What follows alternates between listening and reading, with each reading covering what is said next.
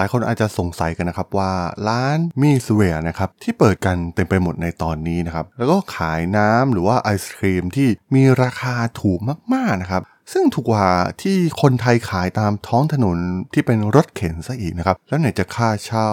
ค่าพนักงาน ซึ่งทำเลหลาย ๆ ที่เนี่ยก็ถือว่ามีค่าเช่าค่อนข้างสูงนะครับแล้วร้านเหล่านี้เนี่ยผมคิดว่าหลาย ๆ คนเนี่ยต้องสงสัยแน่ว่ามันทำกำไรได้อย่างไรนะครับ แต่ร้านที่ได้รับฉายาว่าเป็นตัวตัวแห่งวงการชานมไข่มุก ที่เปลี่ยนธุรกิจขายสินค้า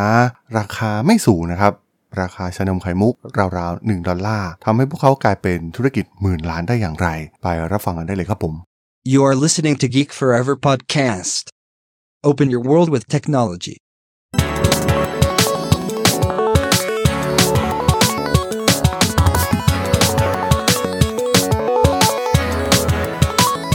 This is Geek Story.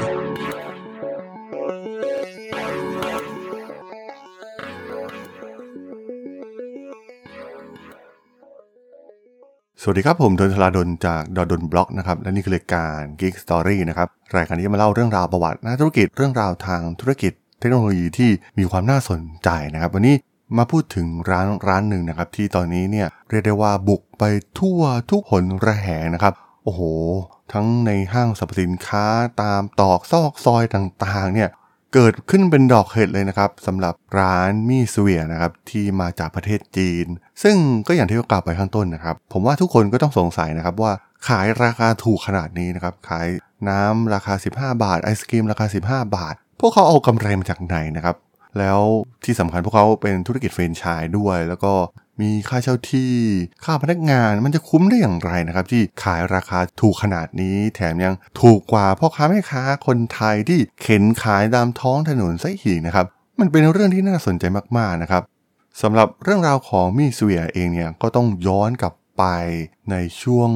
วัย 21 ปีชายที่มีชื่อว่าจางฮองชาวนะครับ ได้ยืมเงินคุณยายของเขาเพื่อเปิดแผงขายน้ำแข็งใสในเมืองเจิ้งโจนะครับ ทางตอนกลางของประเทศจีน เรียกได้ว่ามันเป็นความฝันของหนุ่มวัยกลัดมันที่ต้องการที่จะสร้างธุรกิจของตนเองนะครับ แต่มันกลายเป็นว่าร้านแรกของจางเนี่ยล้มเหลวอย่างไม่เป็นท่านะครับสองปีต่อมาจางฮงเชาเองเนี่ยก็ได้ขอแก้ตัวใหม่อีกครั้ง ด้วยแผงน้ำขายน้ำแข็งใส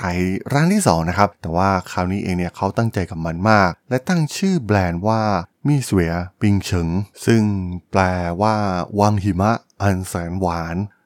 ดูเหมือนโชคชะตาจะเข้าข้างจางในรอบที่สองนะครับ เพราะว่าธุรกิจที่สองของเขาเนี่ยไม่ล้มเหลวเหมือนครั้งแรก เพราะธุรกิจเองเนี่ยได้เริ่มทำเงินจริง ๆ จังๆ แล้วก็ได้ขยายกิจการไปสู่การขายชานมไข่มุก น้ำมะนาวและกาแฟในราคาที่ถือได้ว่าถูกมากๆนะครับ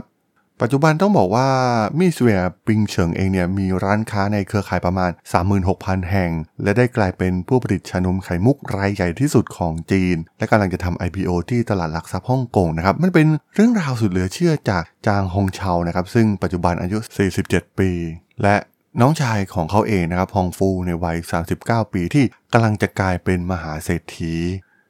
เมื่อย้อนกลับไปตอนเรียนมหาวิทยาลัยเศรษฐศาสตร์ และการเงินเหอหนาในปี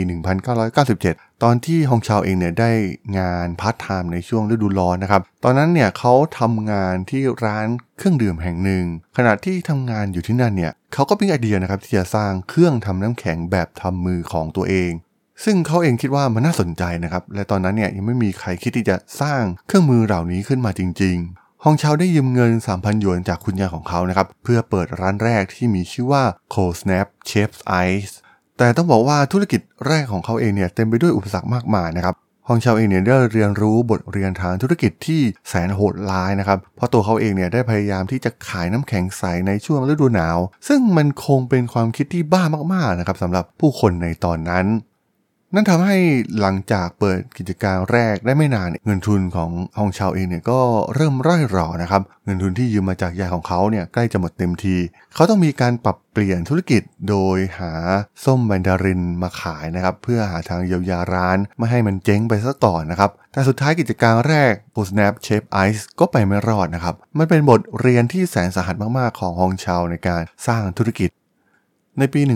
1999 ฮองเชาต้องการที่จะพิสูจน์ตัวเองอีกครั้งหนึ่งนะครับ ด้วยผลิตภัณฑ์ใหม่อย่างชานมไข่มุก และไอศครีมซอฟต์เสิร์ฟและต้องบอกว่าธุรกิจที่ 2 เขาได้เรียนรู้จากการเจ๋งมาแล้วนะครับในครั้งแรก และไม่ต้องการให้เกิดขึ้นซ้ำอีกครั้ง และเริ่มมองหาลู่ทางในการขยายธุรกิจ ด้วยโมเดลในการขายสินค้าเหล่านี้ในราคาถูกมากๆนะครับโดยเริ่มในเมืองเจิ้งโจวมณฑลเหอหนานทางตอนกลางของจีน ซึ่งเป็นเมืองที่ถือว่าอยู่ห่างไกลจากชายฝั่งทางด้านตะวันออกที่เศรษฐกิจมีความคึกคักกว่ามาก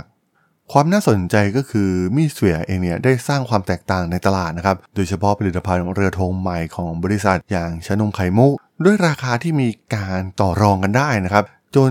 เขาเองเนี่ยได้รับฉายาว่าเป็นตัวตัวแห่งชานมไข่มุก ตามชื่อของแพลตฟอร์มอีคอมเมิร์ซที่เน้นไปที่การลดราคายอดนิยมของประเทศจีน ผลิตภัณฑ์ของมี่เสวียเองเนี่ย ซึ่งรวมถึงน้ำมะนาวที่ทำสดใหม่นะครับ ไอศครีมซอฟต์เสิร์ฟ ชาผลไม้และกาแฟ มีราคาอยู่ระหว่าง 3 เซนถึง 1 ดอลลาร์ ซึ่งเป็นราคาที่ถูกมาก ๆ นะครับ เมื่อเทียบกับคู่แข่งอย่างนายุกิ ซึ่งเป็น เครือชานมไข่มุกยอดนิยมอีกแห่ง ที่ขายราคาเฉลี่ยอยู่ที่ 3 ดอลลาร์80 เซนต์และนั่นเองนะครับที่ทำให้มี่เสวียเองเนี่ยสามารถดึงดูดลูกค้ากลุ่มใหญ่ได้อย่างรวดเร็ว โดยเน้นที่ตลาดแมสนะครับเจาะไปที่เมืองรองๆผ่านกลยุทธ์ต้นทุนที่ต่ำกว่าคู่แข่ง และขายในราคาถูกมากๆ รวมถึงการได้ฮองฟูนะครับซึ่งเป็นน้องชายของฮองเชาที่ได้เข้าร่วมงานกับมี่เสวียในปี 2007 เพื่อสร้างมาตรฐานใหม่ให้กับบริษัท โดยเฉพาะเรื่องการ operation เบื้องหลังทั้งหมด หลังจากได้ฮองฟูเข้ามาช่วยกิจการเนี่ยก็ทำให้บริษัทของพวกเขาเนี่ยเติบโตอย่างบ้าคลั่งเลยก็ว่าได้นะครับ มี่เสวียเองเนี่ยเริ่มทดลองโมเดลธุรกิจแฟรนไชส์ในปี 2007 และสร้างโรงงานของตนเองในปี 2012 และในปี 2014มี่เสวียเองเนี่ยก็กล้าเข้าไปอีกขั้นด้วยการเปิดคลังสินค้าและศูนย์โลจิสติกส์ของตนเองฮองฟูได้พัฒนามี่เสวียให้กลายเป็นโมเดลแฟรนไชส์ที่ประสบความสำเร็จได้อย่างยิ่งใหญ่นะครับ ซึ่งปัจจุบัน 99.8%ของสาขาทั้งหมด 36,000 แห่งดำเนินการโดยผู้รับสิทธิ์แฟรนไชส์ ทำให้เป็นหนึ่งในผู้ดำเนินธุรกิจแฟรนไชส์ที่ใหญ่ที่สุดในโลกเลยก็ว่าได้นะครับมี่เสวียเองเนี่ยสามารถรักษาราคาให้ต่ำได้ เนื่องจากพวกเขามีห่วงโซ่อุปทานแบบ end to end นะครับ ซึ่งครอบคลุมทุกอย่างตั้งแต่การจัดซื้อ และการผลิตส่วนผสมไปจนถึงการขนส่ง การวิจัยพัฒนา และการควบคุมคุณภาพ รายได้และกำไรเกือบทั้งหมดของบริษัทเนี่ยมาจากการขายอุปกรณ์นะครับ ไม่ว่าจะเป็นเครื่องใช้ในครัว ส่วนผสมอาหารให้กับผู้ที่ซื้อแฟรนไชส์ไป ด้วยเครือข่ายแฟรนไชส์ที่เติบโตอย่างรวดเร็วเนี่ยก็ช่วยให้มี่เสวียเองเนี่ยสามารถปรับแต่งการจัดการแฟรนไชส์และระบบการดำเนินงานนะครับเพื่อให้การสนับสนุนที่มีประสิทธิภาพ ตั้งแต่การเลือก location ร้านค้า การปรับปรุงร้านค้า และการฝึกอบรมพนักงาน ซอฟต์แวร์ที่ใช้ในการบริหารร้าน และการบำรุงรักษาฮาร์ดแวร์ต่างๆนะครับซึ่งสามารถทำให้ดึงดูดผู้ที่ต้องการซื้อแฟรนไชส์ได้เพิ่มมากขึ้นโดยมี่เสวียเองเนี่ยได้จดสิทธิบัตรในจีน 84 ฉบับนะครับ และสร้างโรงงานผลิตสินค้าของตนเอง จำหน่ายทุกอย่างตั้งแต่เครื่องครัวไปจนถึงส่วนผสม รวมถึงน้ำเชื่อมนมชากาแฟ และผลไม้ให้กับผู้รับแฟรนไชส์ทั้งสองพี่น้องเองเนี่ยก็ยังคงสร้างสรรค์สิ่งใหม่ๆให้กับธุรกิจของพวกเขาอย่างต่อเนื่องตลอดหลายปีที่ผ่านมานะครับ พวกเขาเปิดร้านกาแฟลั c กี้คัพแห่งแรกในปี 2017 และปัจจุบันเนี่ยมีสาขามากกว่า 2,900 แห่ง มีการขยายกิจการไปต่างประเทศ เช่น ในเมืองฮานอยของเวียดนาม โดยปัจจุบันเนี่ยมีสาขาของพวกเขาในประเทศต่างๆ เช่น แคนาดา อินโดนีเซีย ญี่ปุ่น เกาหลีใต้ หรือแม้กระทั่งในประเทศไทยเราเองนะครับ ที่ตอนนี้เนี่ยสาขาของมี่เสวียเองเนี่ยผุดขึ้นเป็นดอกเห็ดเลยก็ว่าได้นะครับ พวกเขายังได้เปิดตัวมาสคอตของแบรนด์อย่าง Snow King นะครับตุ๊กตา Snowman สุดน่ารักที่กลายเป็นกระแสโดยเฉพาะในโลกโซเชียลนะครับ หรือแม้กระทั่งมิวสิกวิดีโอโดยเพลงประกอบของมี่เสวียอย่าง I Love You You Love Me Mixue Ice Cream and Tea ซึ่งร้องโดย Snow King นะครับ มียอดวิวมากกว่า 24 ล้านวิว บน Bilibili นะครับ ซึ่งเป็นแพลตฟอร์มคล้ายๆกับ YouTube ในประเทศจีนนะครับ นอกจากนี้ Snow King เนี่ยยังปรากฏในซีรีส์แอนิเมชันทางทีวี และก็มีบทบาทสำคัญในงานเทศกาลดนตรี Ice Cream Music ของบริษัทอีกด้วยนะครับ มี่เสวียเองเนี่ยได้ระดมทุนครั้งล่าสุดในเดือนมกราคมปี 2021 โดยสามารถระดมทุนได้ 329 ล้านดอลลาร์จากการประเมินมูลค่ากิจการ 3,300 ล้านดอลลาร์จากเหล่านักลงทุนนะครับ ซึ่งมีทั้ง Hill House Capital ของมาเศรษฐีเอลิวจางนะครับ และ Dragon Capital ซึ่งเป็นบริษัทร่วมทุนของเหมยถวนของมหาเศรษฐีอย่างวางชิง โดยปัจจุบันพี่น้องทั้งคู่ถือหุ้นคนละ 42.8%โดยมีรายรับและกำไรสุทธิเพิ่มขึ้น 46 และ 48%ในช่วง 9 เดือนแรกของปี 2023 โดยทำรายได้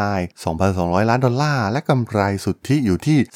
338 ล้านดอลลาร์นะครับมี่เสวียเองเนี่ยซึ่งเป็นร้านค้าแฟรนไชส์เกือบทั้งหมด 32,000 แห่งในจีน และอีก 4,000 แห่งใน 11 ประเทศทั่วโลก ซึ่งส่วนใหญ่เนี่ยจะอยู่ในเอเชีย โดยได้รับความนิยมในหมู่คนรุ่นใหม่นะครับโดยเฉพาะกลุ่ม Gen Millennial และ Gen Z ทั้งในเอเชียและสหรัฐอเมริกา ซึ่งตามหนังสือชี้ชวนของบริษัทมี่เสวียเองเนี่ยได้จำหน่ายเครื่องดื่มได้ประมาณ5ล้าน8แสนแก้ว ทั่วโลกในช่วง 9 เดือนแรกของปี 2023 ทำให้พวกเขากลายเป็นบริษัทขายเครื่องดื่มแบบทำสดรายใหญ่อันดับ 2 ของโลก เป็นรองเพียงแค่ Starbucks เพียงเท่านั้น สำหรับเรื่องราวของมี่เสวียปิงเฉิงใน EP นี้นะครับ ผมก็ต้องขอจบไว้เพียงเท่านี้ก่อนนะครับสำหรับเพื่อนๆที่สนใจเรื่องราวทางธุรกิจเทคโนโลยีและวิทยาศาสตร์ใหม่ๆที่มีความน่าสนใจก็สามารถติดตามมาได้นะครับ ทางช่อง Geek Flower Podcast ตอนนี้ก็มีอยู่ในแพลตฟอร์มหลักๆ ทั้ง Podbean Apple Podcast Google Podcast Spotify YouTube แล้วก็จะมีการอัปโหลดลงแพลตฟอร์ม Blockdit ในทุกๆ ตอนอยู่แล้วด้วยนะครับ ถ้ายังไงก็ ฝากกด Follow ฝากกด Subscribe กันด้วยนะครับ แล้วก็ยังมีอีกช่องทางหนึ่งในส่วนของ Line add ที่ a t h r a d o n t h a r a d h o l สามารถ add เข้ามาพูดคุยกันได้นะครับ ผมก็จะส่งสาระดีๆพอดแคสต์ดีๆ ให้ท่านเป็นประจำอยู่แล้วด้วยนะครับ ถ้าอย่างไงก็ฝากติดตามทางช่องทางต่างๆ กันด้วยนะครับสำหรับใน EP นี้เนี่ยผมต้องขอลากันไปก่อนนะครับ เจอกันใหม่ใน EP หน้านะครับผม สวัสดีครับ